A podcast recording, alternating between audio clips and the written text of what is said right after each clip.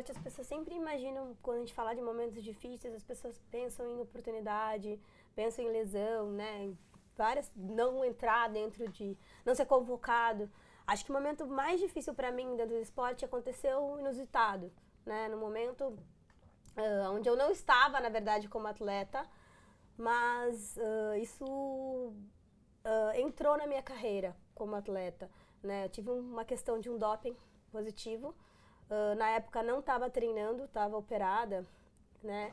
Mas por conta de eu ser tá entre as melhores do mundo na lista da FIG, eu fui submetida a fazer um exame antidoping e na época deu positivo. Eu estava fazendo um tratamento estético, mulher, né, gente? Não pode, que é tudo bonitinho ali. E dentro desse tratamento estético tinha uma substância que é furosemida, que é um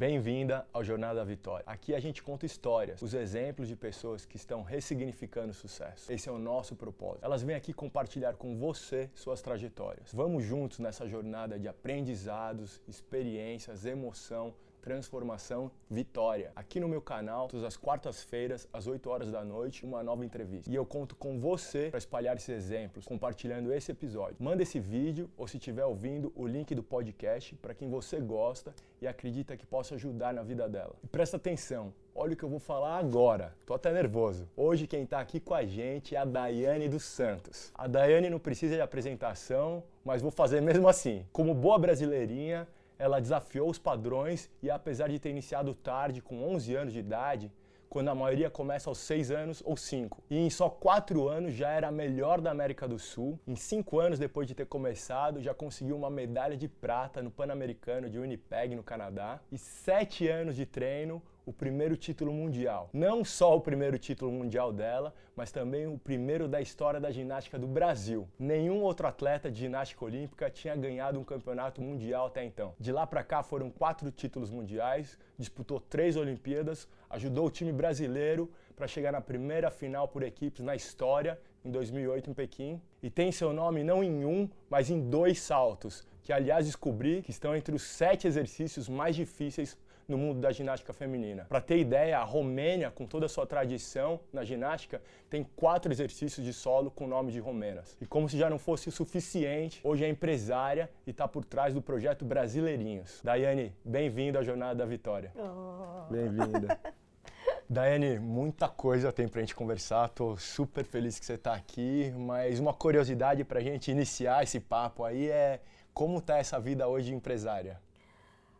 Olha, tá muito bacana. Eu acho que eu me preparei bastante para que isso acontecesse e tá muito divertido. Acho que tem surgido coisas novas. Algumas coisas eu realmente já tinha traçado aí como objetivo e algumas coisas ao longo dessa nova fase vieram acontecendo. Mas tem sido muito bacana, tenho tido experiências incríveis, assim, dentro da minha área e fora dela também. Né? Então está sendo muito bacana mesmo. E você ajudou a cultura brasileira, né? Quando fez o Brasileirinho, o famoso Brasileirinho, né? Valorizou muito a cultura brasileira e hoje com o projeto Brasileirinhos transforma a cultura brasileira, né? Educa crianças para transformar o nosso futuro. Conta um pouco desse projeto aí pra gente. É, acho que dentro, acho que a música Brasileirinhos gravou, ficou muito marcada na minha carreira como atleta. E como a minha ideia, depois de parar de ser atleta, já era fazer um projeto social, por que não associar as duas coisas, né?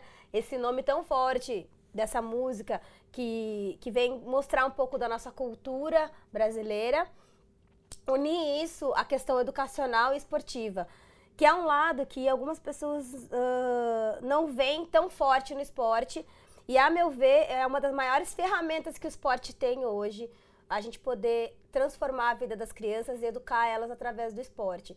Viver o Brasileirinhos, eu acho que é a transformação de um sonho construído a muitas mãos. Por quê? A idealização é minha, né? Mas o esforço são de muitas pessoas para que isso aconteça. Uh, então, ver concretizado hoje. A gente vai fazer quatro anos que a gente estamos em Paraisópolis já e tivemos um núcleo de extensão no Maranhão que foi incrível. Também, meu sonho é ter no Brasil todo, né? Mas eu sei que é difícil da gente conseguir, porque não só por uma questão financeira, mas por uma questão de mão de obra, enfim, por outras questões estruturais que também acabam. Mas eu acho que ver concretizar, concretizado um sonho é muito é muito bacana a gente poder sentir uh, que o nosso esforço né, e a nossa meta foi concluída. Na verdade, assim, concluída ainda não, porque a gente ainda persiste, ainda trabalhando, para que esse sonho continue. Porque é uma, é uma luta diária, né? Todo dia a gente tem que estar tá batalhando e lutando para que possa realmente esse sonho continuar sendo realidade. Eu sei bem como é difícil, porque foi assim que a gente se conheceu, Sim. né? Também fundei um instituto, né? Uma ONG, é, que aliás o Alê, nosso amigo em comum, nos apresentou. E sei bem como é difícil trabalhar não só no terceiro setor, mas trabalhar na educação. E acredito muito nisso que você falou da ferramenta do esporte como educação, né? Não só como esporte. E aí me conta um pouquinho, porque eu sei que você teve uma grande inspiração se eu não me engano, a professora Sônia, uma professora sua. Uhum. E, e, como é o impacto, eu vejo muito isso, né? O impacto que um adulto, que um grande exemplo, uma grande professora, né? Que vira uma referência, é, você deu esse exemplo aí na sua vida. Como você vê isso? Como você leva isso para essas crianças? Bom, eu, eu acho que a gente tem pessoas que nos inspiram, né? Ao decorrer da nossa vida. Nessa época de iniciação, não só no esporte, mas uh, dentro da área escolar, a, gente, a gente cruza com algumas pessoas que a gente se identifica, tem essa empatia, né? Eu acho que eu tive esse olhar com a Sônia. Ela me abriu os olhos para falei, gente, eu quero ser isso, eu quero ser uma profissional de educação física. E depois uh, veio ainda mais forte, junto com os treinadores que eu tive ao decorrer da minha carreira esportiva. Só que o meu lado sempre tendeu mais para a área educacional do que para a área técnica, que é a área do alto rendimento, a área do esporte mesmo. Acho que é muito legal a gente poder transmitir o amor que a gente tem para outras pessoas. E isso faz com que outras pessoas se inspirem na nossa história, mas também faz com que a gente se inspire nas histórias das pessoas que a gente vai cruzando ao decorrer né, desse processo, assim. E está sendo muito interessante de ver esse meu lado educadora que muitas pessoas ainda não conhecem, né? Mas que veio inspirado em ótimos profissionais que eu tive na minha vida, como a Sônia, a Adriana, o Kiko, o Oleg, né? Que foi um grande treinador na minha vida e muitos outros, Blanco, enfim. A gente já vai falar rapidinho, daqui a pouco a gente vai falar, porque eu quero conhecer também um pouco dessa história com os treinadores mas você tocou aí no ponto de cruzar vidas, de cruzar experiências, para mim isso é maravilhoso. E tem aí nesses já quatro anos de trabalho, sei lá, uma ou duas histórias que te emocionou, que te marcou das crianças? Tem alguma coisa que você possa compartilhar com a gente? Ah, a gente tem várias histórias, mas eu acho que uh, a gente tem uma que é forte, eu acho, para a gente poder ver como o esporte ele tem o poder de transformação na criança numa forma geral, né? A gente tinha dentro do nosso quadro de alunos uma menina que tinha um, um, um quadro de, uma, de patologia, né, com microcefalia, e ela começou a fazer ginástica, porque até então o médico tinha orientado ela a fazer uma atividade física. E ela se identificou com o esporte e resolveu fazer ginástica artística. Uh, ao decorrer do processo, das aulas, enfim, ela continuou sendo assistida por essa parte médica e com os treinamentos ela teve a alta médica. Desenvolveu de tal forma que os médicos deram alta para ela. Mas a questão não é só a questão física, que é o que eu falo para as pessoas. A gente trabalha a mente da criança, a gente trabalha o todo dela, né? A gente trabalha a autoestima daquela criança, o conviver com outras pessoas. Isso tudo fez com que ela amadurecesse, crescesse, né? E melhorasse de uma forma onde ela pudesse ter a alta dentro dessa parte médica que precisava ser realmente atendido e que bom que a gente conseguiu ajudar nisso também. É maravilhoso isso, nossa, é, porque não é fácil, né? Não é, não é um simples. Quem, quem ouve essa história você contando parece que é simples, né? Ter, ter, tido essa alta ou ter conseguido se desenvolver dessa forma, mas tenho certeza que não foi um, um quadro simples e que é gratificante isso, né? Como você se sente? Poxa, um negócio que eu comecei, tá aí salvando já, como você falou, várias vidas, né? Transformando várias vidas, mas tão poderoso assim. Acho que é difícil a gente descrever em palavras, né? A gente não trabalha. Eu, eu saí do, do quantitativo para o qualitativo. Então, a gente não consegue descrever em números isso. Eu, eu, às vezes as pessoas me perguntam, ah, Dani, como é, né, viver o Brasileirinhos? Como é viver essa nova fase, engajada diretamente no lado educacional? Uh, eu falo, gente, não tem como explicar. Eu posso falar o que for aqui, vocês não vão conseguir entender. Eu acho que só entende quem vive e quem vai conhecer mesmo. Você estando lá, você olhando nos olhos das crianças, dos pais, né, da, da comunidade onde você está inserido, é, uh, é indescritível em palavras, né? Porque é sentimento. Então, é o olhar, é o brilho dos olhos, assim, é muito bom poder ver esse outro lado do esporte ligado à educação, aonde a gente consegue ter uma sensação de satisfação diferente do que ganhar muito parecido, diferente entre aspas, mas muito parecida como ganhar uma medalha ou um troféu, né? Eu falo que é um troféu da vida. Com certeza, acho que é um, um dos maiores. E me conta uma coisa, é, nessa sua carreira, na sua vida, você consegue dizer pra gente o seu maior talento? Tem, tem isso? Tem o seu maior, sua maior característica? Bom, acho que maior talento, eu acho que característica hoje, eu acho que eu sou bem persistente, né? Teimosa, assim. Sempre, eu sempre fui muito teimosa. É incrível. Minha mãe sempre fala, ah, Denise, você é muito teimosa. Às vezes eu coloco alguma coisa na cabeça e eu quero que dê certo, então eu vou, eu corro atrás, eu fico em cima, eu penso nisso, realmente almejo chegar até lá e quando eu quero, eu fico ali engajada mesmo. Então, acho que se fosse uh, ter uma palavra hoje, eu acho que persistência. Né? Sou uma pessoa que persiste muito, que tenta ali até, a, até últimas forças a chegar ao objetivo. E acho que isso é, né, fruto disso é todo o sucesso. Mas a gente estava conversando e você falou muito, né? Você falou várias vezes persistência, imaginei que era isso que você ia falar. Mas você trouxe também uma coisa que não é você falou agora teimosia, mas eu acho que não é bem teimoso, porque você também falou que, poxa, eu sou persistente, mas se não está dando certo esse caminho, eu paro, olho. Conta um pouco de, dessa sua característica que eu acho que é brilhante, que vai inspirar muitas pessoas. Eu acho que essa persistência, às vezes a gente acha que persistir é a gente seguir sempre o, o tentar chegar ao nosso objetivo sempre da mesma forma. A gente tem que, acho que tentar entender o que está acontecendo naquela trajetória a, a, do caminho até você chegar ao ponto final que é o seu de desejo. Às vezes você está seguindo por um caminho que não está certo, né? Vem algumas pessoas que te uh, instruem de uma forma para você pensar diferente, ver aquilo de uma forma diferente, que você vai chegar no mesmo objetivo, mas de uma forma que você não pensou, né? Então acho que é você também entender e ter a humildade de aceitar um bom conselho, né, uma visão de uma pessoa mais experiente ali, para poder ajudar, a facilitar às vezes. Acho que a, a, intenção de muitas pessoas que já passaram por essas situações que a gente está buscando, no meu caso, por exemplo, o projeto, que era uma coisa que eu desejava demais, assim, uh, eu fui ouvir pessoas que já trabalhavam com isso há muito tempo. Pessoas que me inspiram. Janete, né, Flávio Canto, né, Paula, Ana Moser, para eu entender como era isso, né? O que, que eu precisava. E muito, a palavra que eles usaram muito foi isso. Persistência, paciência, né? engajamento. Uh, e, e, e, olhar, e humildade, né? De você aprender com outras pessoas e ver que às vezes a sua visão não é a que está certa, e sim a do outro que está do seu lado ali. E eu imagino agora, né, fazendo o exercício é, dos, dos, educadores que estão trabalhando com você, das crianças que convivem com você, que deve ser, poxa, uma oportunidade maravilhosa. Você leva isso para a vida deles? Eu imagino que sim. E como? Como que você, como que você leva essa persistência e todo esse aprendizado que, óbvio, deu certo para os educadores e para as crianças? Eu falo que é, uma, que é um aprendizado de, de via dupla, né? Eu aprendo com eles e eles aprendem comigo também.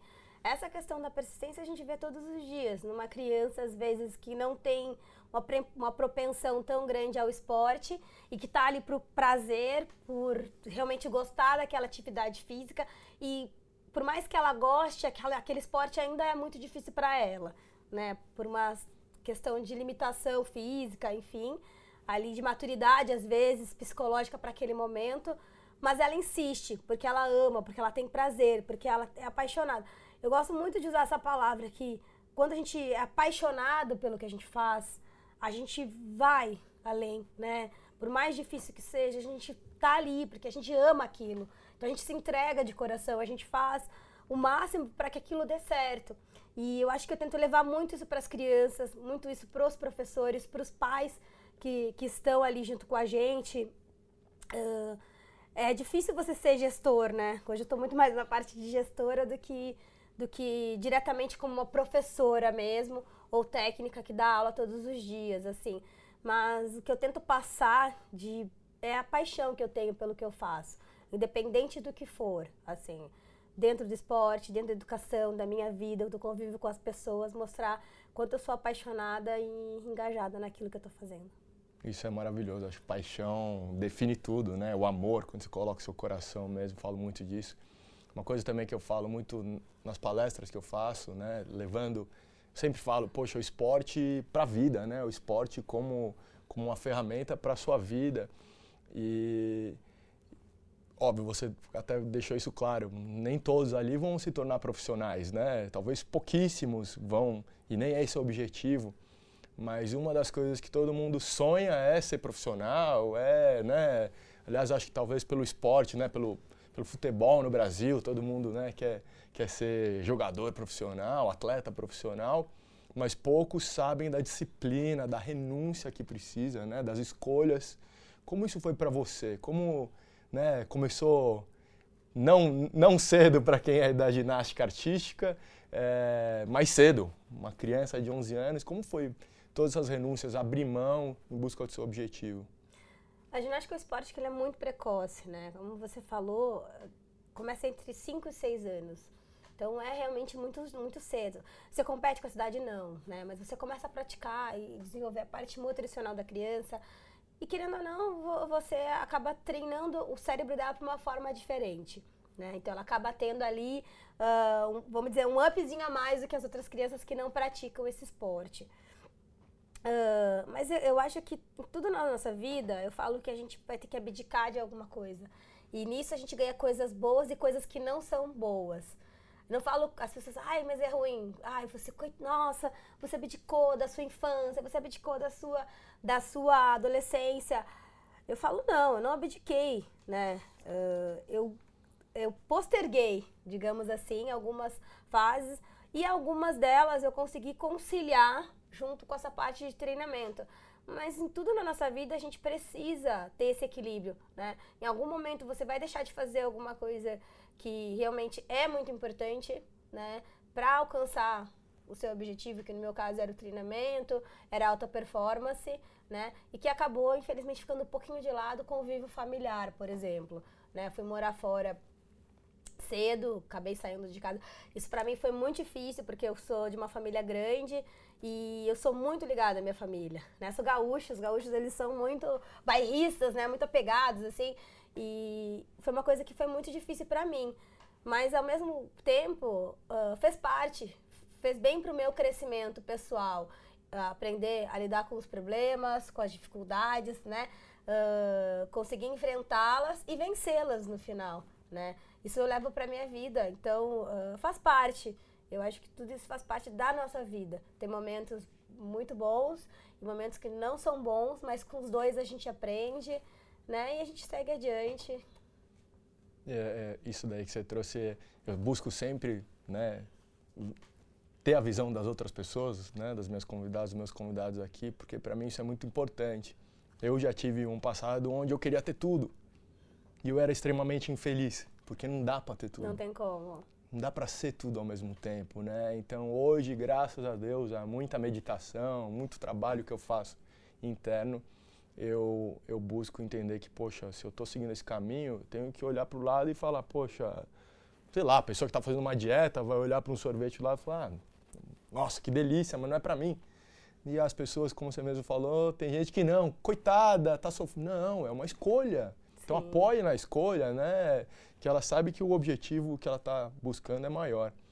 E uma das coisas que eu sou apaixonado por esse trabalho que eu estou fazendo aqui é, ter a oportunidade de mergulhar, como eu falo. Eu falo assim, mergulhar, porque é assim que eu me sinto. Mergulhar uhum. na, na vida das pessoas. Hoje, não sei se você concorda, para mim as pessoas julgam muito facilmente, sem conhecer quase nada. Né? Ouve uma coisa, já criou um julgamento, já critica ou já é apaixonada por aquilo, sem de fato buscar entender. E uma das coisas que eu adoro nessas entrevistas é poder mergulhar mesmo, estudar, ler, ouvir, conversar, para me preparar. E, óbvio, crítica teve, como Sim. todo mundo tem, né? Você também teve. Só que uma coisa que eu queria muito colocar em perspectiva para que as nossas fãs, pessoas que estão ouvindo e assistindo a gente, possam entender um pouco. Eu não consegui achar número, então se você souber alguns números, mesmo que seja um chute, vamos tentar, mas eu queria fazer um exercício de perspectiva aqui. Uhum. Mais ou menos quantas gina ginastas, a gente até falou ginástica olímpica, não, ginástica artística, né, Isso, né, agora. É. Quantos ginástica tem no mundo, assim? Quantos ginastas tem no mundo? Tem ideia de, dessa grandeza? Olha, eu não tenho, não tenho noção de quantos ginastas tem no mundo para a gente pensar, vamos, vamos ver aí um, um campeonato mais seletivo do, do mundo esportivo, que é os Jogos Olímpicos. Nos Jogos Olímpicos você tem o quê? 300. 300 atletas. 300 atletas. É a nata da nata da nata da nata do esporte ali, né? E você tem 300 atletas. Uh, eu não tenho noção de quantos sejam, né? Mas a gente tem muitos praticantes de ginástica artística ou de outras ginásticas também, né? Assim, Uh, Mas são muitos milhares. Muitos? No mundo inteiro, Nossa, milhões. Eu não consigo nem, nem saber. Mas assim. milhões no mundo, né? Se a gente né? pegar um país como os Estados Unidos, que basicamente todas as escolas têm ginástica, né? É um esporte muito difundido nos Estados Unidos, né? Aqui a gente ainda está uh, buscando isso, né? Essa valorização da ginástica dentro do Brasil. Acho que a gente tem conseguido, de, de alguns anos para cá, ter essa valorização e esse reconhecimento mas a gente ainda não consegue ser um esporte tão popular como, uh, não digo nem futebol, como vôlei, por exemplo. Porque realmente é um esporte que tem uma demanda um pouco dificultosa para algumas situações. Mas é possível ter escola pública, é, é possível ter espaços, em espaços abertos também. E agora, então, vamos, vamos ver Vou chutar um número, que pouco importa aí. Acho que as pessoas não vão julgar a gente por isso, né? Não nos julguem, não nos julguem. está chutando mesmo. mas sei lá, milhões. Sim. Se a gente pegar Rússia, Estados Unidos, Romênia, China, Romênia, China. isso dá milhões. Sim, sim, sim. Você falou que para um campeonato mundial, Olimpíada, são 300. Daí, uhum. olha o, o funil olha que já chega. Para chegar numa final olímpica, uma final de mundial, são quantos? Sete? São oito. Oito. oito. Né? Já diminuiu oito. de novo. Uhum para quem chega nos três melhores, para ganhar uma medalha, um, né? Sim. Ouro, só três vão ganhar, né? Só três vão ganhar ali, né? Para ou você pelo menos premiados. Uhum. Eu acho que todo mundo ganha, mas, né? É, milhões. Todos ganham de uma forma, né? Mas medalha, troféu, Exato. só três. Milhões, 300, 8, 3. Uhum. Quantos ganham ouro? Um. Quantos ganham quatro títulos mundiais? Quantos? Pouquíssimos. Sim. Quantos tem nome numa manobra? Como, como eu falo isso? Uma, um exercício, elemento, um elemento. elemento. Quantos tem nome no elemento? Eu pesquisei. Sim. Não são muitos. Quantos tem nome em dois elementos? Eu vi que tem você, no solo tem você, única feminina, uhum. e eu vi que no masculino tem, acho que um japonês que tem três. Uhum. Outros esportes, outras, outras modalidades da ginástica artística tem também, mas Sabe, é, é isso que eu adorei mergulhar e falar, poxa, olha, é, é quase o sonho do brasileiro ganhar na Mega Sena. é, e, eu, e o ponto é, se você trabalha, se você se dedica, você ganhou a sua Mega Sena, você fez seu nome, você inspirou pessoas. Como você já olhou dessa forma, assim, nesse funil todo? Olha, eu nunca pensei nesse funil, assim. Uh, eu acho que eu sempre procurei uh, me doar ao máximo, né? A, a, minha paixão que realmente era a ginástica. E eu acho que a partir dessa oportunidade surgiram outras oportunidades, né? Uma oportunidade de ir para os Jogos Olímpicos, uma oportunidade de chegar a ser uma finalista, né? Ser uma das que pode disputar essa medalha, esse título, esse troféu, nesse nesse cerco que é tão que é tão restrito, né? Ali ter um, dois elementos com o meu nome, que é uma homenagem para minha família, porque é o nome da família que entra lá, tá do Santos, não tá Daiane, tá do Santos, né? Mas eu acho que não só para minha família, mas uma homenagem para todos os brasileiros, né? Acho que oportunidade de mostrar que o Brasil, por mais difícil que sejam as coisas aqui ainda, a gente tem muitas pessoas que trabalham, que se dedicam. É fácil? Não, não é fácil. É simples? Não, não é simples. É doloroso? Muitas vezes é, mas é muito prazeroso. Né? A gente tem aí respostas e ter o nome, ir para os jogos, ter medalhas, né? Como, como resposta de todo esse sacrifício que a gente tem ali. E, mas a, a melhor resposta é você ver que isso que você construiu uh, trouxe uma injeção de ânimo para muitas outras pessoas, independente de ser ligadas ao esporte ou não né? Pessoas que tiveram. Eu, as pessoas falam muito, ai, nossa, Dani, você teve uma vida de sacrifício. Eu falo, gente, eu conheço milhões de pessoas que tiveram uma vida de sacrifício muito maiores do que a minha, né? Assim, ainda lutam, ainda batalham. Cito meus pais, meus avós, né, amigos, enfim. Então, a gente poder ter esse reconhecimento, né? Poder ver esse resultado tão positivo no saldo final, assim, é realmente incrível. Assim, incrível de verdade. Eu nunca uh, fui ver no código quantas pessoas, né, teriam dois, três.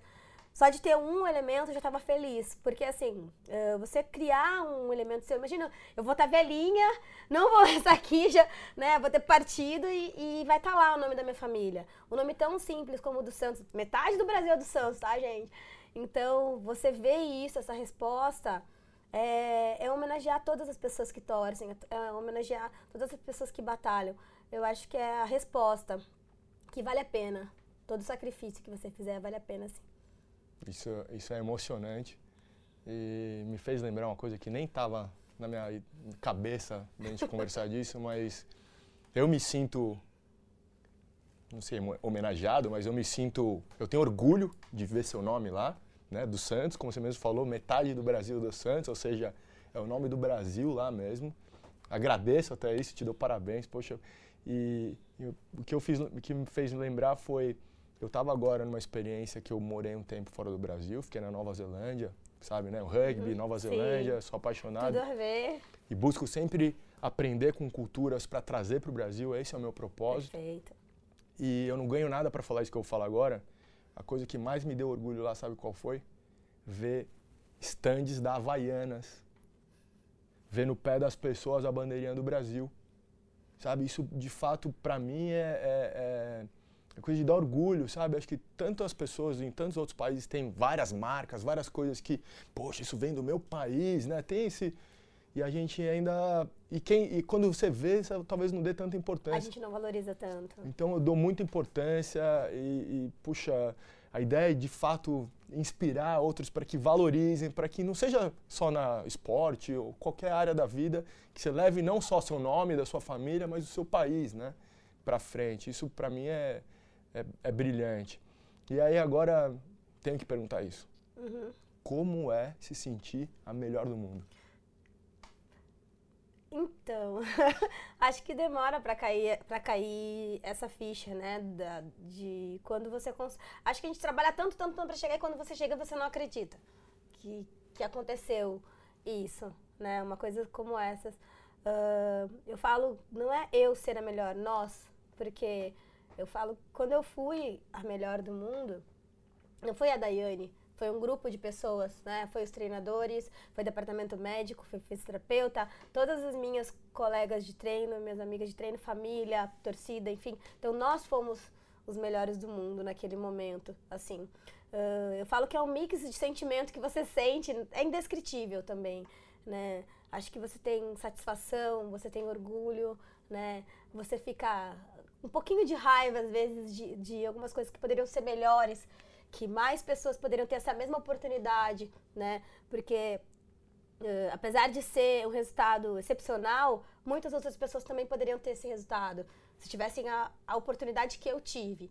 Eu tive a oportunidade de poder ter uh, descoberto o meu talento. E a gente ainda vê muitas pessoas aqui que não têm essa oportunidade. Então, quando você está ali naquele momento, Uh, passa muita coisa na nossa cabeça, né? Vem todo o filme ali de tudo que aconteceu naquela trajetória para você chegar ali, dor, lesão, né? Uh, saudade de casa, fome às vezes, né? Mas uh, vem toda a alegria de você fazer parte de um esporte, vem toda a alegria de você levar a bandeira do Brasil aqui no colã, no peito, né? A satisfação das pessoas, a torcida.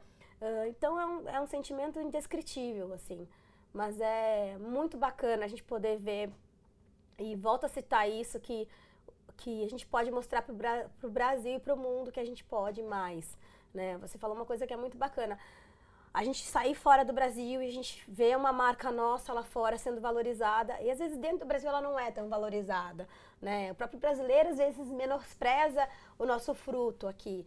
E lá fora é muito valorizado. Se, não só a Havaianas, que virou uma marca master né? Super reconhecido. Mas a gente vai, por exemplo, na França e na Champs-Élysées, que é aquela avenida mais famosa, você vai nas lojas de sapato e você vê sapatos brasileiros caríssimos. Aqui a gente compra super barato e lá fora é caríssimo, né? Mão de obra brasileira, designer brasileiro. Uh, e, e, nisso, várias outras coisas que a gente tem, né? Então a gente poder ver uh, essa resposta de um Brasil no lugar onde ele merece né, sendo visto como merece, não por coisas que não são bacanas de ser mostradas, que não só que tem no, no mundo inteiro tem, mas sendo mostrado como é a maioria dos brasileiros, vitoriosos. Isso é muito legal da gente poder ver. Que demais. E eu, eu sou, né, não era, eu sou muito fã do Senna, né, um grande, dois, é, um grande exemplo, né, de brasileiro, assim como você, sou seu fã, né? Falo isso para todo mundo. É, e lembro muito nitidamente a emoção dele ao ganhar no Brasil.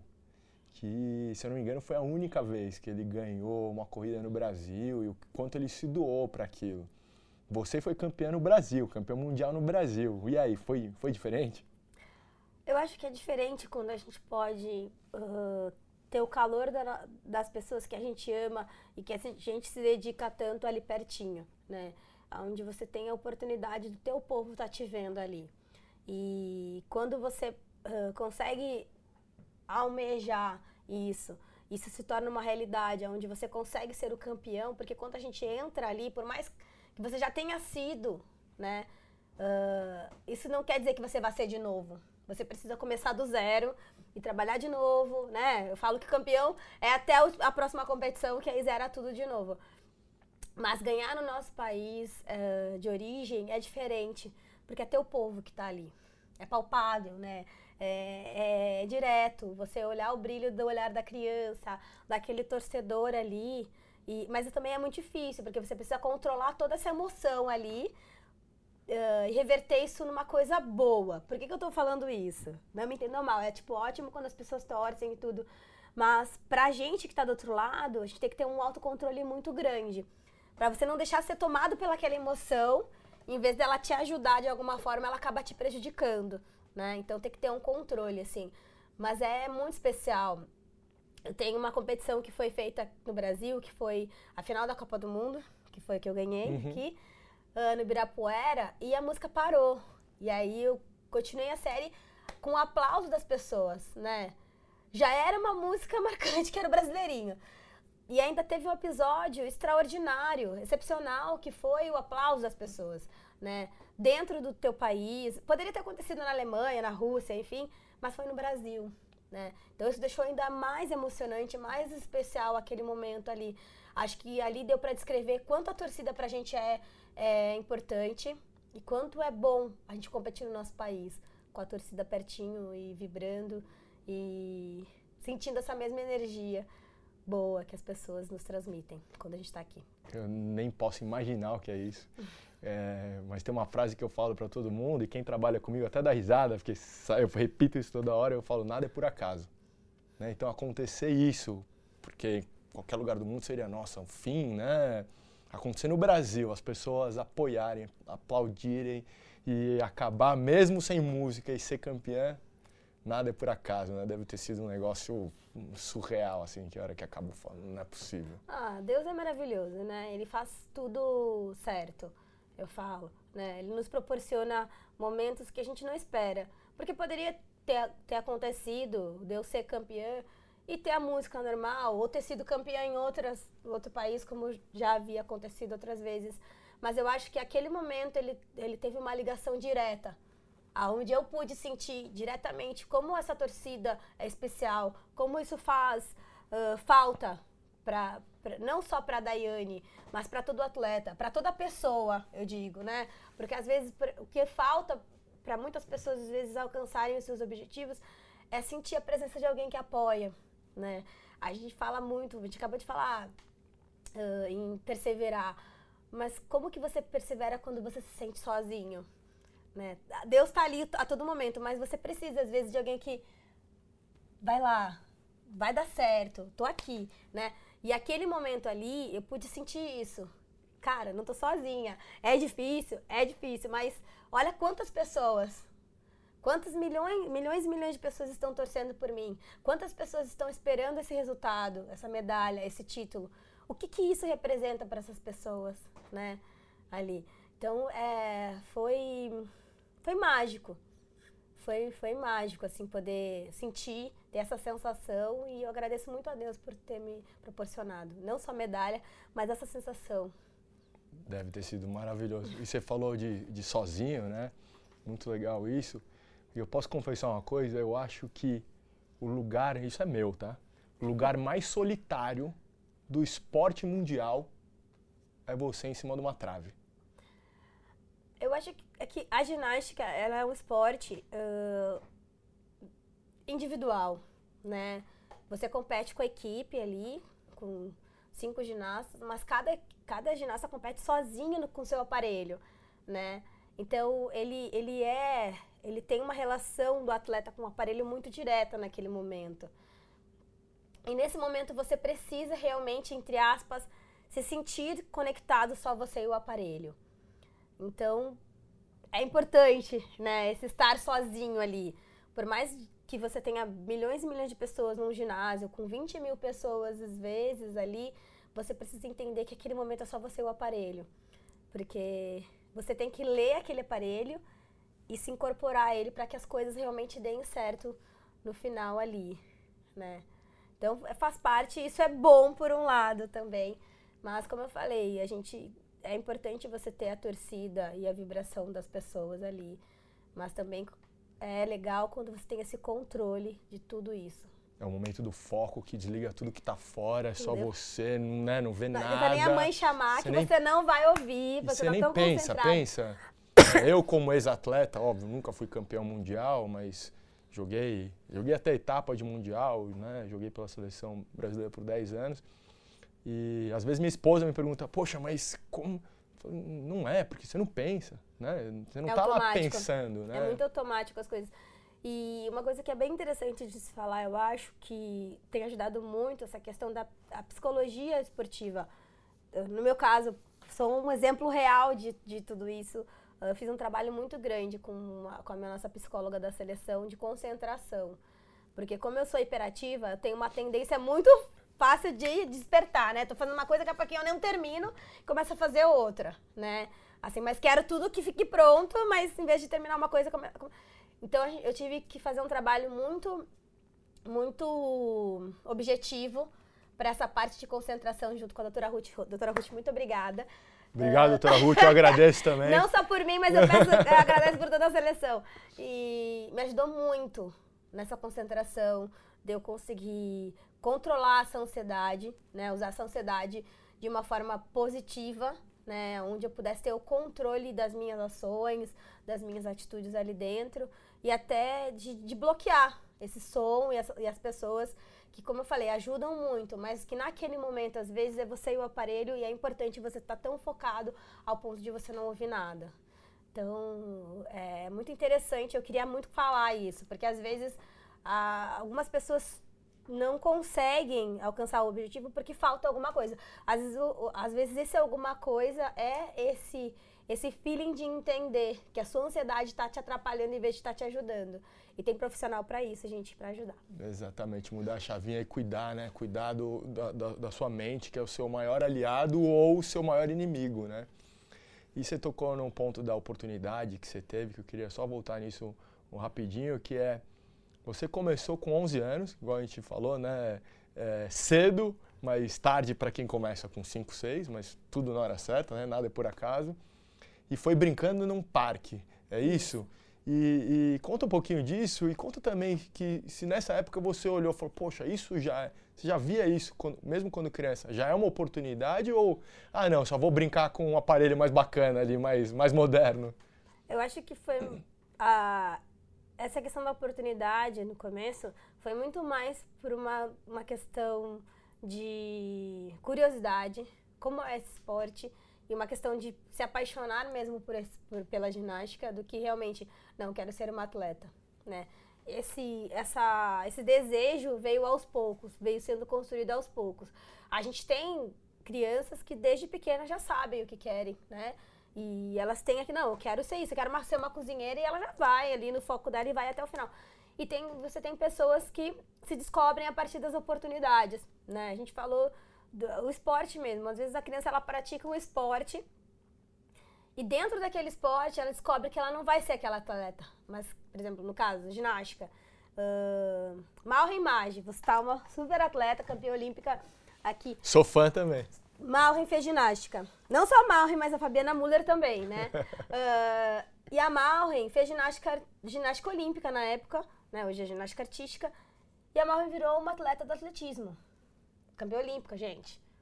Então, a ginástica, ela abriu uma porta para ela se aperfeiçoar e descobrir um novo esporte, né? Uh, isso acontece muito, isso é muito, é muito frequente, né? Essa situação, assim, de alguém que pratica um esporte e des se descobre uh, em outro esporte ou então até numa outra atividade, por exemplo. Porque às vezes o esporte ele dá coragem daquela pessoa para enfrentar e chegar até nossa, então é isso aqui que eu tenho que fazer da minha vida, seja um atleta, um empresário, um cozinheiro, né, caminhoneiro, enfim. Uh, então essa oportunidade que, eu, que a gente fala tanto é a oportunidade de você se desafiar, a oportunidade de você correr atrás do que você quer, de você se entender, né, ali e de você se dedicar a buscar o que você almeja, o que você deseja ali, né? Então, acho que essa, essa minha oportunidade veio num, num momento muito simples de criança brincando numa pracinha, né? Num, numa, num parquinho, aqui em São Paulo fala parquinho, né? num momento muito simples de criança ali, né? Aonde se juntou uh, essa oportunidade vinda através de uma professora que dava aula de ginástica, que era a Cleusa. Que teve esse olhar, que teve essa visão, que eu acho que também tem isso às vezes. Eu falo que eu, eu ando na rua e eu olho as crianças e eu sempre imagino elas atletas, né?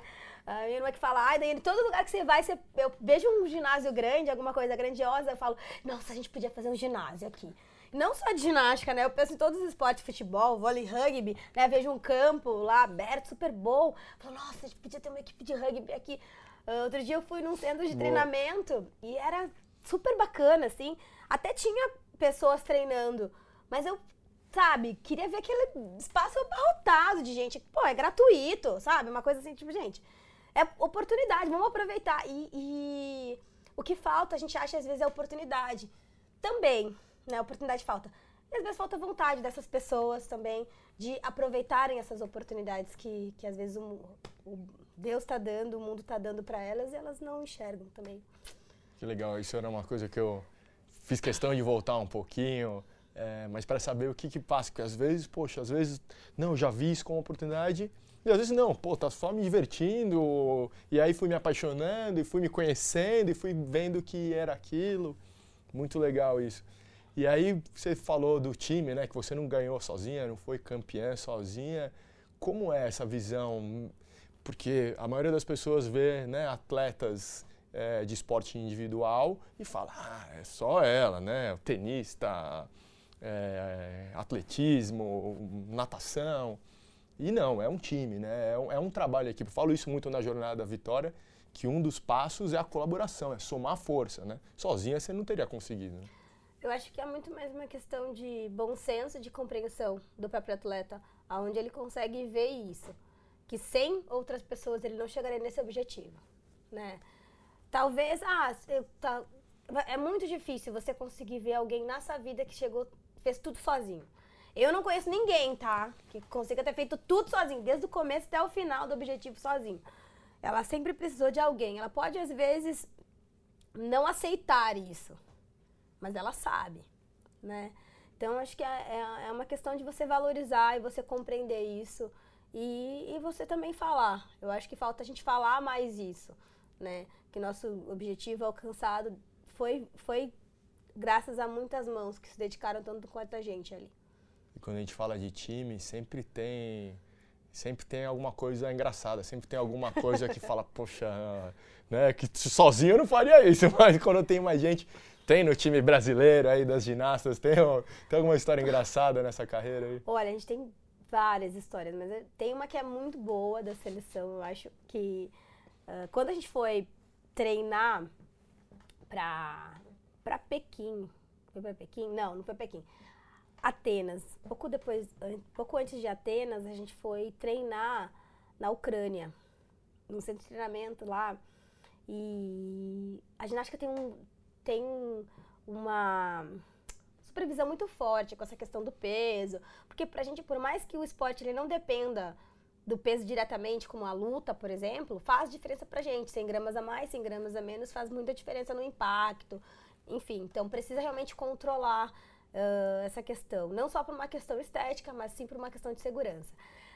Quanto, então, a gente nessa viagem, a gente ia ficar um mês fora, treinando na Ucrânia tal.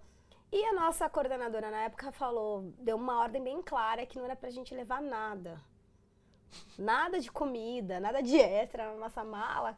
Que ia chegar lá, eles iam olhar a nossa mala, né? Vezes a gente tinha desobedecido.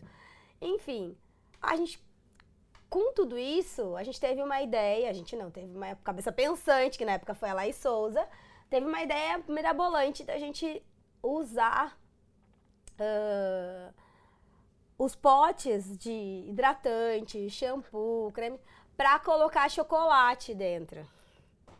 Então a gente passou horas cortando, picando, bem picadinho, barra de chocolate, várias coisas para colocar. Imagina, gente, um buraquinho desse tamanho, assim, ó, pequenininho, a gente passando. Aquele monte de coisa.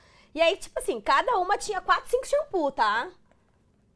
E fora tudo isso é ainda, era quando a gente comeu, tinha o gosto do creme. Por mais que a gente lavou, a gente lavou os potes, tudo, mas ainda tinha o gosto. Então essa é uma história bem, bem engraçada da, da, da seleção. Aconteceu, né? É gostoso da gente lembrar. A gente foi pega no final. Quase Óbvio. que deu certo, quase deu certo, mas a gente foi. foi... Ela, na verdade, deu certo porque elas descobriram só depois que a gente já tinha voltado. Então, descobriram bem depois. Vocês comeram? a gente comeu. Uh! Até o último pedacinho de chocolate com sabão a gente comeu. ah, eu fiquei imaginando agora vocês lavando, que óbvio, por mais que você lave, não, não sai. Não. Não sai. Sempre fica um resquício ali, Nossa, né? Nossa, mas a vontade ali. Tão... E acho que é mais do que a vontade, a é o negócio de fazer diferente, né? Não, e fazer o que não pode, né? É, também, mas acho que a necessidade ali naquele momento era tão grande, né? O desejo era tão grande que a gente agiu em pensar. Teve essa situação aí que foi. Uh, criativa, digamos assim. Foi, foi excelente, tô passando mal de rir. E, e, você sabe que eu, agora falando sério, né, vamos mudar. É, eu te sigo no Instagram, né, te acompanho, sou fã, já falei. E, e, eu vejo que hoje você é uma madrinha aí, você é uma amiga, né, uma conselheira da nova geração. Quanto é importante para elas, para elas e eles isso? Eu acho que a gente, por ter passado antes do que eles algumas situações, a gente pode. Eu acho que são, é, como, é muito parecido com os nossos pais, né? A gente sempre tentam, de alguma forma, nos alertar de algumas situações, né? Querem ajudar. Assim, acho que esse é o meu desejo, sempre ajudar, né?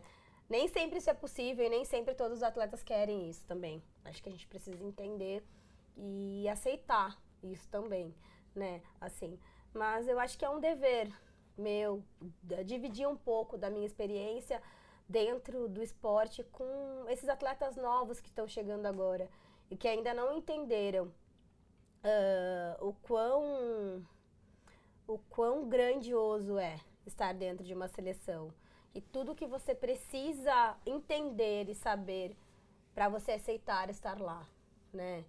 Assim, então acho que eu sempre tento conversar e dividir muito isso com, com todos eles, assim. Eu, eu falo que eu fui muito feliz dentro do esporte e meu desejo é que outros atletas sejam tão felizes quanto eu fui, né? Assim, e acho que dividir algumas coisas uh, ajuda, ajuda eles a compreender que algumas fases que são muito difíceis, principalmente, vão passar, né? E as coisas boas vão vir e vão ficar e que eles não estão sozinhos. Outros atletas já passaram por isso e conseguiram, né, superar essas situações que às vezes são complicadas dentro do esporte e venceram, foram grandes vencedores, independente do resultado, né, de medalha, título, enfim. Uh, então acho que a gente tem o dever de passar isso para o nosso próximo, assim, pelo, pelo bem do esporte, pelo bem das pessoas, a gente tem essa, essa missão de passar o bastão adiante de uma forma completa, né? Muito legal. Eu, eu acredito muito no poder da cultura, né? E, de novo, por mais que seja um esporte individual, tem uma cultura de time brasileiro, tem uma cultura, né, que ainda, como você falou, ainda estamos longe de, da tradição da China, dos Estados Unidos, Romênia, mas está sendo criada e acho que isso, esse seu trabalho, essa sua visão, esse seu carinho, de novo, né, o carinho, o amor, é super importante para fortalecer cada vez mais essa cultura, né, que é uma cultura vencedora já, apesar de jovem. É, eu acho que agora eu tenho uma oportunidade diferente de ligação direta com as pessoas como comentarista desse esporte, da ginástica, de, de, de passar esse esse amor, esse, essa minha satisfação de ter sido atleta durante 18 anos da ginástica né? Uh, transmitindo informação de uma forma clara, simples e mostrando a realidade do esporte, né? Seja em situações muito simples ou situações complicadas de serem entendidas, assim. E é uma missão muito importante porque isso pode transformar a visão de como as pessoas veem esse esporte dentro do meu país. Isso pode popularizar ele ainda mais ou ele pode restringir ele a algum público né? E a minha ideia sempre é popularizar que, que a ginástica deixe de ser vista para um público A ou B, mas sim ser vista para todos, para quem é alto, para quem é baixinho, para quem é gordinho, para quem tem uma deficiência física, né, ou uma deficiência intelectual, enfim, alguma patologia, que a gente que eu possa através da minha voz, da minha visão, trazer essa mesma paixão que eu tenho pelo esporte para outras pessoas, né? Então isso não é só com os atletas, isso é com todos que, que, que se interessem, né? Em olhar. E a minha ideia é que a ginástica um dia seja. Hoje tá aí, ó, nos Jogos Olímpicos foi o segundo esporte mais assistido. Gente, eu espero que, que a gente consiga se manter. É difícil ganhar do futebol, né? A gente sabe. Mas a gente está buscando, acho que o esporte olímpico, de uma forma geral, tem, tem conseguido grandes admiradores. Espero que o rugby, que tem tá fazendo uma história incrível, que as pessoas consigam entender que a gente tem não não tenho nada contra futebol, gente. Pelo contrário, eu amo, adoro. Principalmente o futebol feminino, né? Foi excepcional, assim. Uh, mas a gente precisa ter essa visão de outros esportes. E a gente, como veículo de, de comunicação, como meio, você tem uma missão hoje muito importante também de mostrar para as pessoas essa outra visão e de, que, e de mostrar que é simples a gente se apaixonar, que não tem como não ser encantado impregnado né, com esse espírito olímpico, independente da fase, perto da Olimpíada ou não. exatamente, estamos juntos nessa. Sim. Esse é o meu trabalho com a Alma Rugby, desmistificar o rugby, né, mostrar os valores, mostrar a ética, o estilo de vida, é exatamente isso que eu falo. E aí você tocou, para a gente falar isso rapidamente, você falou do, do seu treinador, né, Oleg, é, e a gente estava falando de cultura, né, da força da cultura. Tem algum aprendizado aí da cultura é, que é ucraniana que ele trouxe? Ah, muito. Além, da, além do, ling, do linguajar, né, do falar russo, aprendi. Eu já esqueci muita coisa, mas ele sempre ensinou muito. Assim, eu acho que eu aprendi com todos os treinadores que passaram na minha vida. Eu falo que todos eles ajudaram a me formar, né, meu caráter e formar a pessoa, a Daiane que eu sou hoje, né. Mas esse convívio com o Leg foi muito especial. Uh, é admirável ver uh, como ele era uh, atencioso, né, como ele era engajado com essa questão do esporte, né, como ele era perfeccionista de uma forma geral, imparcial dentro do, da posição dele, porque ele era o treinador-chefe, ele, ele que escolhia as meninas que estavam ali. E essa imparcialidade que eu digo era independente de quem treinava com ele ou não, porque dentro da seleção a gente tinha também ali né, subgrupos, a gente, a gente era dividido em quatro grupos, então tinha um grupo que treinava com ele, uh, mas ele sempre pensou da forma melhor pro Brasil. Eu lembro de uma frase uma vez que ele, de, uma vez a gente estava treinando e, e, ele falou pra gente assim, uh, eu tenho um objetivo muito grande e por isso eu só exijo de quem eu acho que pode. E só que eu não vou conseguir chegar no meu objetivo sem vocês, né? Uh, então o meu papel aqui é escolher quem é melhor. Eu gosto de todas, mas eu preciso ter o melhor time. Não o time mais querido, não o time mais bonito, mas sim o melhor time pro Brasil. O meu resultado, a minha, o meu trabalho é pro resultado final ali. Então ele sempre passou muito isso pra gente. E é uma coisa que eu levo muito pra minha vida, isso, sabe? Uh, de fazer o melhor. Independente uh, de ser uma coisa, uma construção minha ou de outra pessoa. Né? Se eu olhar para você e eu ver que você tem uma ideia melhor que a minha, por que não seguir a sua ideia? Né? Hoje, a gente, hoje eu estou nessa parte de gestão e eu vejo isso muito claro. Às vezes eu, como gestora, tenho uma visão de alguma coisa e a pessoa que trabalha comigo tem outra. E a visão dela é muito melhor que a minha, né? A ideia dela é muito melhor do que a minha. Então eu consegui compreender isso e ver, pô, por que não seguir isso? O resultado final é o que a gente quer né? Não é seguir só o que eu digo, mas sim uh, ver o que é melhor, assim. Então, muitas coisas eu aprendi com ele e essa foi foi uma delas. Como ele era generoso em dividir a sabedoria dele com outras pessoas. Ele nunca teve uh, medo. A gente tem muito isso às vezes no meio, né? Eu tenho medo de dividir o que eu sei com o outro, porque vai que o outro rouba o meu lugar, vai que o outro. Eu acho que tudo que a gente pode dividir com outro, só vem acrescentar pra gente. E se a gente é tão bom no que a gente faz, ninguém vai tirar o nosso lugar ali. Até porque aquele lugar não é nosso, né?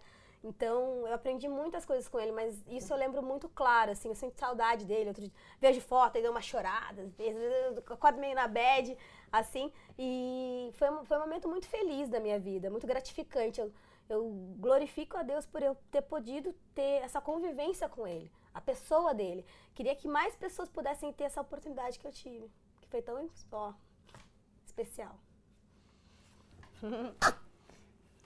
Dani, eu poderia ficar conversando com você aqui o dia inteiro.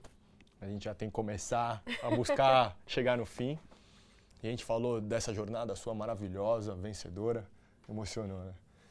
É, e de vitórias, de, óbvio, de, de sacrifício, de renúncia, mas de vitórias.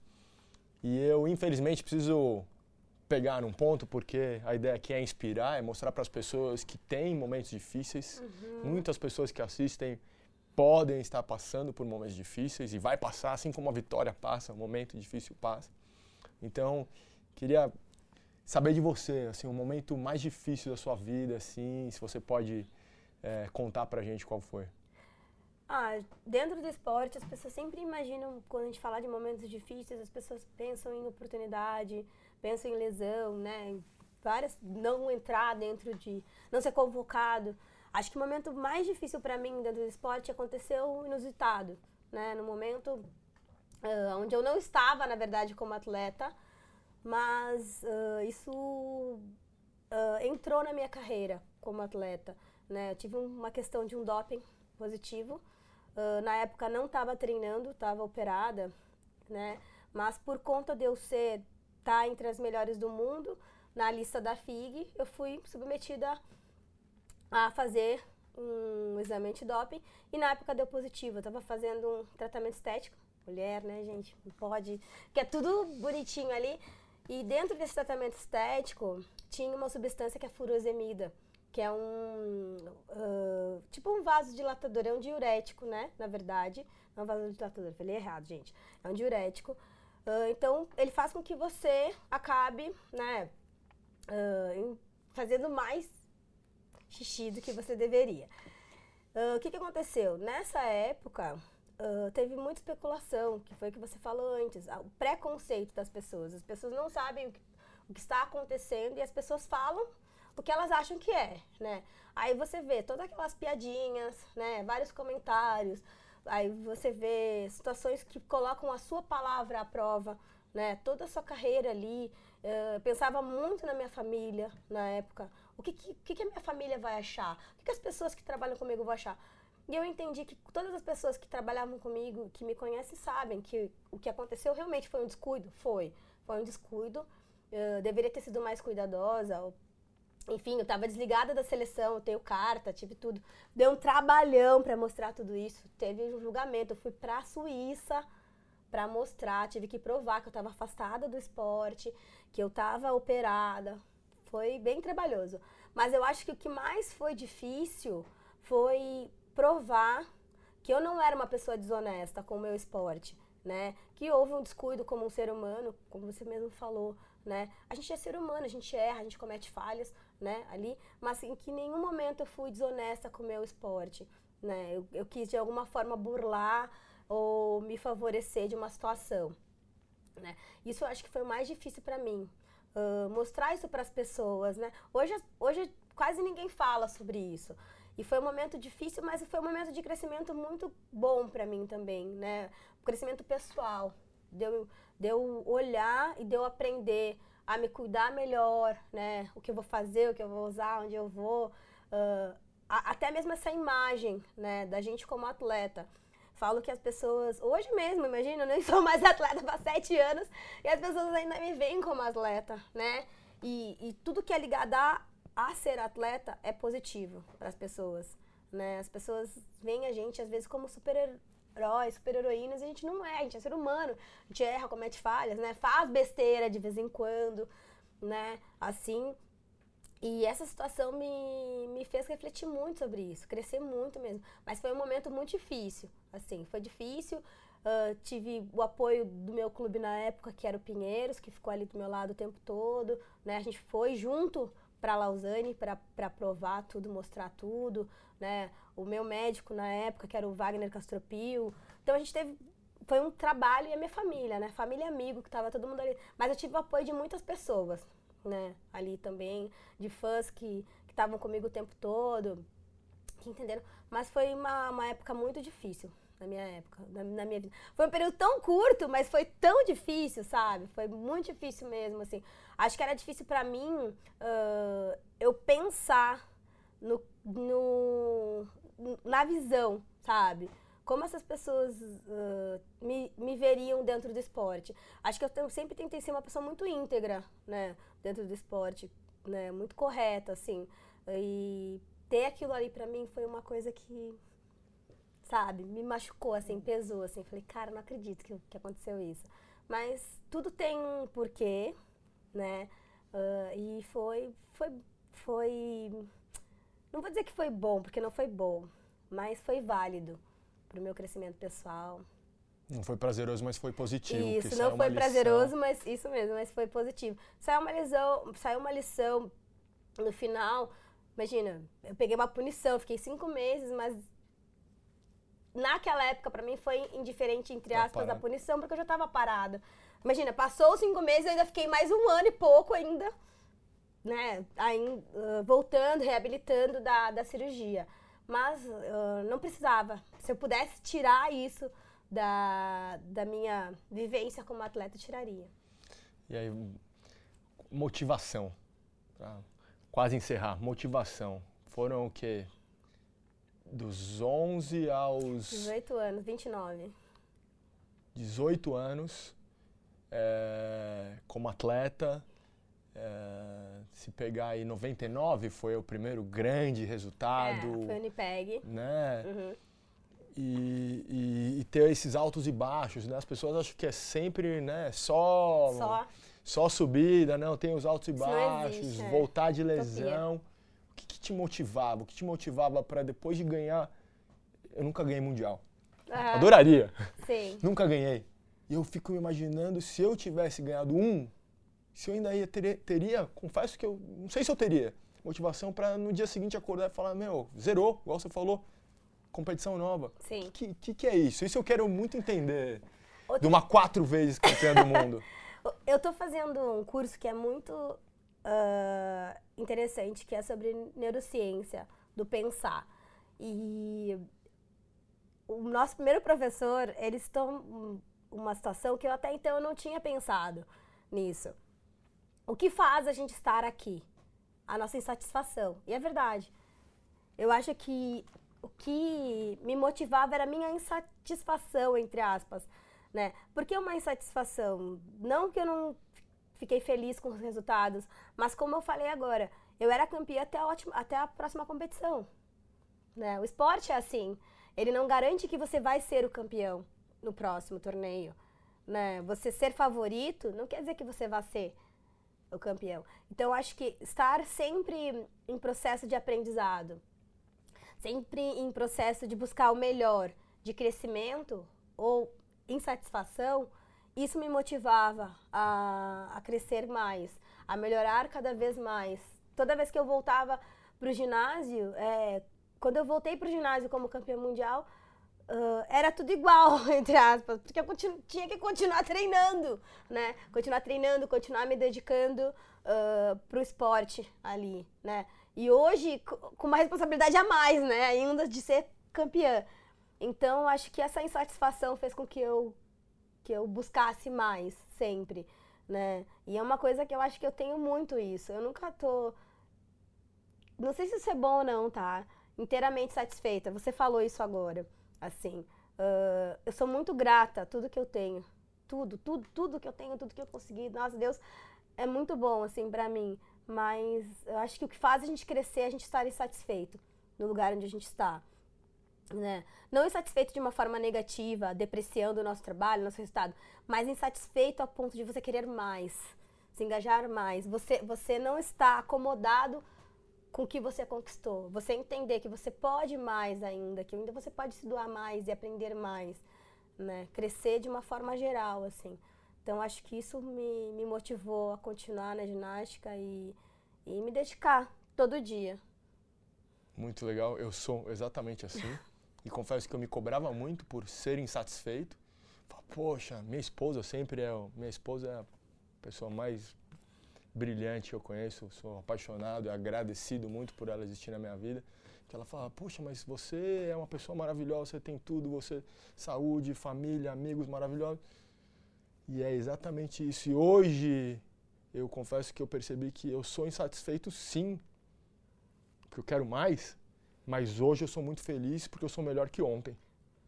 Sabe, esse exercício eu faço todo dia. Poxa, hoje o que eu posso melhorar? Né? Esse porque eu falei do perfeccionismo, uhum, que sim, eu luto. Sim. O que eu posso melhorar? Beleza, vou melhorar. Mas, ó, sou melhor que ontem.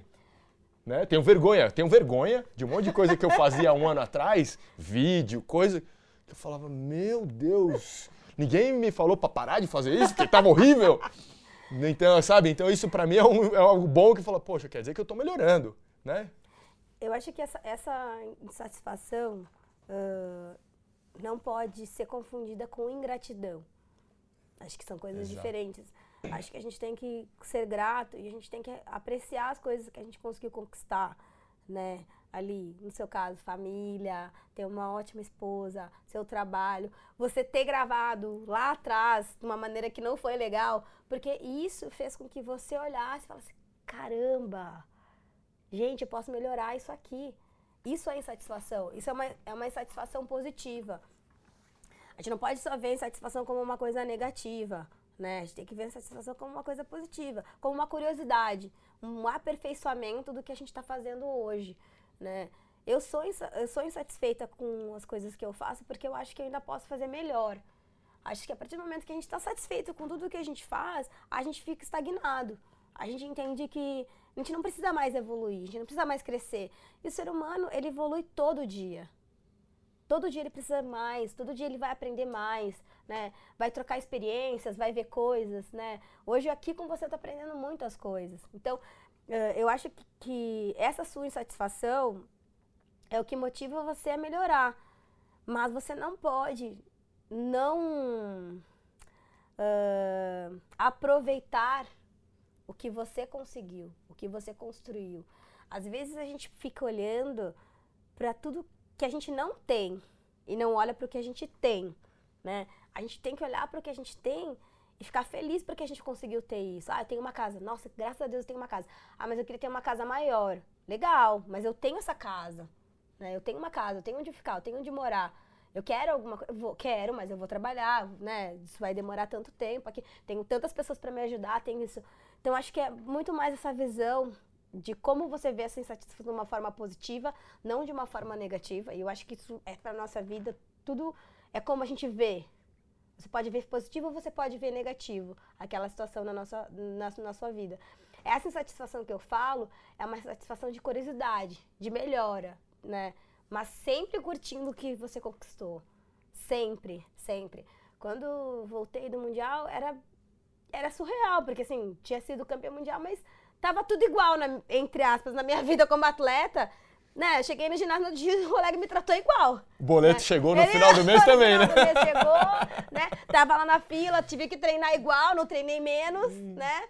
Só tive mais trabalho, porque aí tinha mais as questões das entrevistas, algumas coisas que vieram junto no pacote ali, enfim, né? Mas a minha vida dentro do ginásio, minha vida como atleta, igual, né? Ah, claro, você vira uma referência por você ser o campeão ali e isso traz uma responsabilidade maior do que você já tem, né, ali. E aí tem que vir a satisfação de você querer ser aquele melhor todos os dias. Então, é uma satisfação positiva, mas sempre curtindo o que foi conquistado. Muito legal, muito legal. E essa, essa insatisfação hoje, qual é o seu sonho hoje? Hoje, Daiane dos Santos, hoje, qual é o seu sonho? Nossa, eu tenho muitos sonhos, assim. Uh, acho que quanto gestora é ver o Brasileirinhos no Brasil todo, ver a gente conseguir quebrar esse esse místico que se criou que a ginástica é só para um estado ou dois, mas uh, para uma certa região sudeste, que o norte, nordeste, principalmente a gente não pode ter. A ginástica, que isso é uma utopia, é mentira isso, a gente pode ter sim, esse esporte sendo difundido no Brasil todo.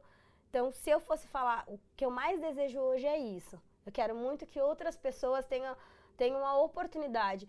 E eu não falo só do Brasileirinhos, né? Eu falo oportunidade no geral, assim. Eu fico muito feliz, de coração mesmo, quando eu vejo que outras pessoas conseguiram trazer uma oportunidade para pessoas que não se tinha. No caso, vou citar vocês de novo, né? O rugby, você vê que o rugby está sendo feito em algumas regiões que não se tinha, né? Não, não dentro de São Paulo mesmo, né? Algumas regiões que a gente não, não imaginava que fosse ter essa oportunidade para essas crianças, para esses jovens, para a comunidade em volta ali. Então, se eu fosse falar o que, que eu mais desejo hoje é que outras pessoas tenham essa oportunidade de ser tão feliz quanto eu fui dentro do esporte, né? Uh, educacional, enfim, alto rendimento, que as pessoas possam ter o privilégio de ter o que a gente teve. Por isso a gente trabalha com isso hoje, até hoje. Porque a gente foi muito feliz e a gente ainda está insatisfeito com isso, querendo mais para outras pessoas. E a gente quer devolver, né? A gente recebeu, Retribuir um pouco do que a gente do que a gente recebeu do esporte, né, para outras pessoas, que as outras pessoas possam ter essa satisfação de conviver no meio desse desse desse, desse ambiente tão bom e agradável que faz a gente crescer de uma forma que nem a gente sabe, que nem a gente imaginava que a gente poderia. Exatamente. E para finalizar, se você tiver aí, sabe que eu quero muito falar com as mulheres. Eu, uhum. eu, busco muito falar com as mulheres porque eu sou fã de mulheres. Tenho lindas, fantásticas mulheres na minha família, muitas amigas é, e, e e vejo que falta um olhar mais carinhoso para as mulheres que são, puxa, mais do que tudo, não desmerecendo os homens, Sim, claro, mas claro. as mulheres, assim, elas têm um, um carinho, uma conexão, uma sensibilidade que eu invejo, para ser muito sincero. Mas se você puder mandar um, um recado, alguma uhum. coisa que tiver no seu coração aí para quem tá, para as nossas fãs e para os nossos fãs. Sim. Bom, então eu quero dizer para vocês, mulheres, né? Não só para as mulheres, para todas as pessoas que estão assistindo, que acreditem, né? Se valorizem, acreditem no que vocês almejam, onde vocês realmente querem chegar. Só quem pode limitar vocês é Deus, né? E vocês mesmos. Às vezes a gente, a gente, é, a gente se auto sabota. A gente quer, por exemplo, fazer uma faculdade. Ah, não, mas eu não consigo. Ah, não, mas eu não posso. Ah, eu tenho filhos. Gente, dá para organizar tudo. Às vezes não naquele momento, mas em algum momento você pode sim ter isso. Né? Depende da sua vontade, depende do seu, do seu empenho para que isso realmente aconteça. Né? E obstáculos sempre vão ter. Pessoas que torcem uh, contra ou não a favor, eu vou dizer, né? Porque eu acho que às vezes a gente olhar para essas pessoas nos motivam a gente ir além ainda, né? Disso. Pelo menos para mim sempre motiva isso. Uh, então, acho que acreditar e seguir o que o nosso desejo, o desejo do nosso coração, estarem satisfeitos. A gente falou muito sobre isso agora, né? Estarem satisfeitos aonde a gente está hoje faz com que a gente cresça. E só quem pode nos parar somos nós. Nós e Deus. Primeiro Deus, depois a gente, né? Então que a gente possa seguir em frente, seguir os nossos sonhos, enfrentar os nossos medos e perseverar no final. É isso. E Daiane, para quem quer se conectar com você aí, conhecer um pouquinho mais ou acompanhar o que está fazendo, se quiser dar e-mail, mídias sociais, quem quiser apoiar e patrocinar não. Brasileirinhos. Por tá? favor, né? Patrocinem os projetos sociais, não só o Brasileirinhos. Né? Passa gente... seus contatos aí. Então, eu tenho celular, tenho celular, né, gente? Que é 011 94664 1010. Tenho nosso e-mail também, que é escritório@daenedosantos.com, não tem BR, tá, gente? Só .com mesmo. E há pouco tempo eu tenho Instagram, faz menos de um ano que eu tenho. Eu, quem me conhece sabe que eu não sou uma pessoa muito ligada nessas questões de mídia, né, de rede social, assim. Uh, mas eu tô aprendendo, tô melhorando devagarinho, né? Tô, é o que você falou, vou olhar um tempo atrás e falar, meu Deus, não acredito que eu postei isso desse jeito. Mas melhorou, tá melhorando. E eu acho que o Instagram é uma ferramenta muito poderosa hoje, né? Da gente divulgar o que a gente está fazendo, mostrar também os nossos projetos futuros e também captar pessoas que apreciam e querem colaborar, patrocinar, né, ali, porque não adianta a gente ter só boas ideias, a gente precisa de pessoas que acreditem nessas ideias. Já vou aproveitar para agradecer todos os nossos patrocinadores, do Brasileirinhos e de todos, já agradeço também a todo mundo que acredita, que, que apoia e patrocina projetos, projetos sociais, que eu acho que tem transformado a vida de muitas pessoas, tem oportunizado grandes transformações para o Brasil. Seu Instagram é arroba... Daiane dos Santos, underline, GS, underline. Conecta com a Daiane, que ela é inspiradora, é uma oportunidade maravilhosa que eu tenho de de estar ao lado dessa linda pessoa, mais do que uma campeã mundial, uma pessoa maravilhosa que não tem a menor vergonha de mostrar as dificuldades que ela já passou, todas as, as sensações, todas as emoções, sendo elas do sucesso, né, da, dos títulos, mas também das dificuldades que passou e acho que é exatamente isso que eu quero levar para você. Então eu agradeço muito a Daiane por ter conversado aqui com a gente. Agradeço muito para quem está aí assistindo a gente, ouvindo o podcast. Daiane, muito obrigado por participar aqui da Jornada da Vitória, compartilhar e abrir o seu coração. A gente falou muito nisso de amor, de coração. Muito obrigado por a, pela sua generosidade de estar aqui com a gente. Obrigada, eu que agradeço de poder dividir um pouco né, do que eu recebi do esporte, do que eu tenho recebido da minha vida para outras pessoas. Tomara que o que a gente conversou aqui com esse papo foi muito gostoso, gente. Que outras, que outras pessoas se inspirem, né? No que a gente conversou, se identifiquem e também se de alguma forma puder ajudar na vida delas a alcançar, né? Ou até abrir esse campo de visão delas, eu vou ficar muito feliz. Então, obrigada você pelo espaço. Eu agradeço no meu nome, no nome do Brasileirinhos. Também, obrigada. Sucesso, né? Pra Sucesso para todos nós. E eu quero agradecer também aos nossos parceiros. Esse programa foi gravado aqui nos estúdios do Inova Bra Habitat. E a você por fazer parte dessa jornada. É muito bom receber seu comentário, ver que você está compartilhando as nossas entrevistas. É show saber que está fazendo sentido para a sua vida. Você já sabe que eu colaboro com grandes pessoas como a Daiane para juntos te inspirar. E tenho certeza que você conhece outras pessoas que precisam ouvir essas histórias. Mande para elas, compartilhe. E olha só, se você está assistindo até agora ou ouvindo até o final, eu tenho uma outra coisa para você. No meu Instagram, eu sorteio várias coisas muito bacanas como participar aqui no estúdio com a gente de uma gravação, assistindo às nossas gravações de um episódio, por exemplo, ou uma ligação de mentoria comigo e com os meus convidados. Aliás, Daiane, topa participar de uma ligação e um papo como o de nossas fãs? Pode contar comigo, estamos aí. Olha só a oportunidade. A cada semana, uma pessoa é sorteada. Presta atenção, para participar é só acompanhar o meu Instagram. Eu posto por lá todas as instruções, fica ligado. Se conecta comigo pelo Instagram, se inscreve aqui no canal no YouTube se ainda não se inscreveu. Claro, clica no sininho para receber as notificações ou acompanha os meus podcasts na sua plataforma favorita. Esse programa é para você, é para te inspirar. Que Deus abençoe a sua jornada à vitória.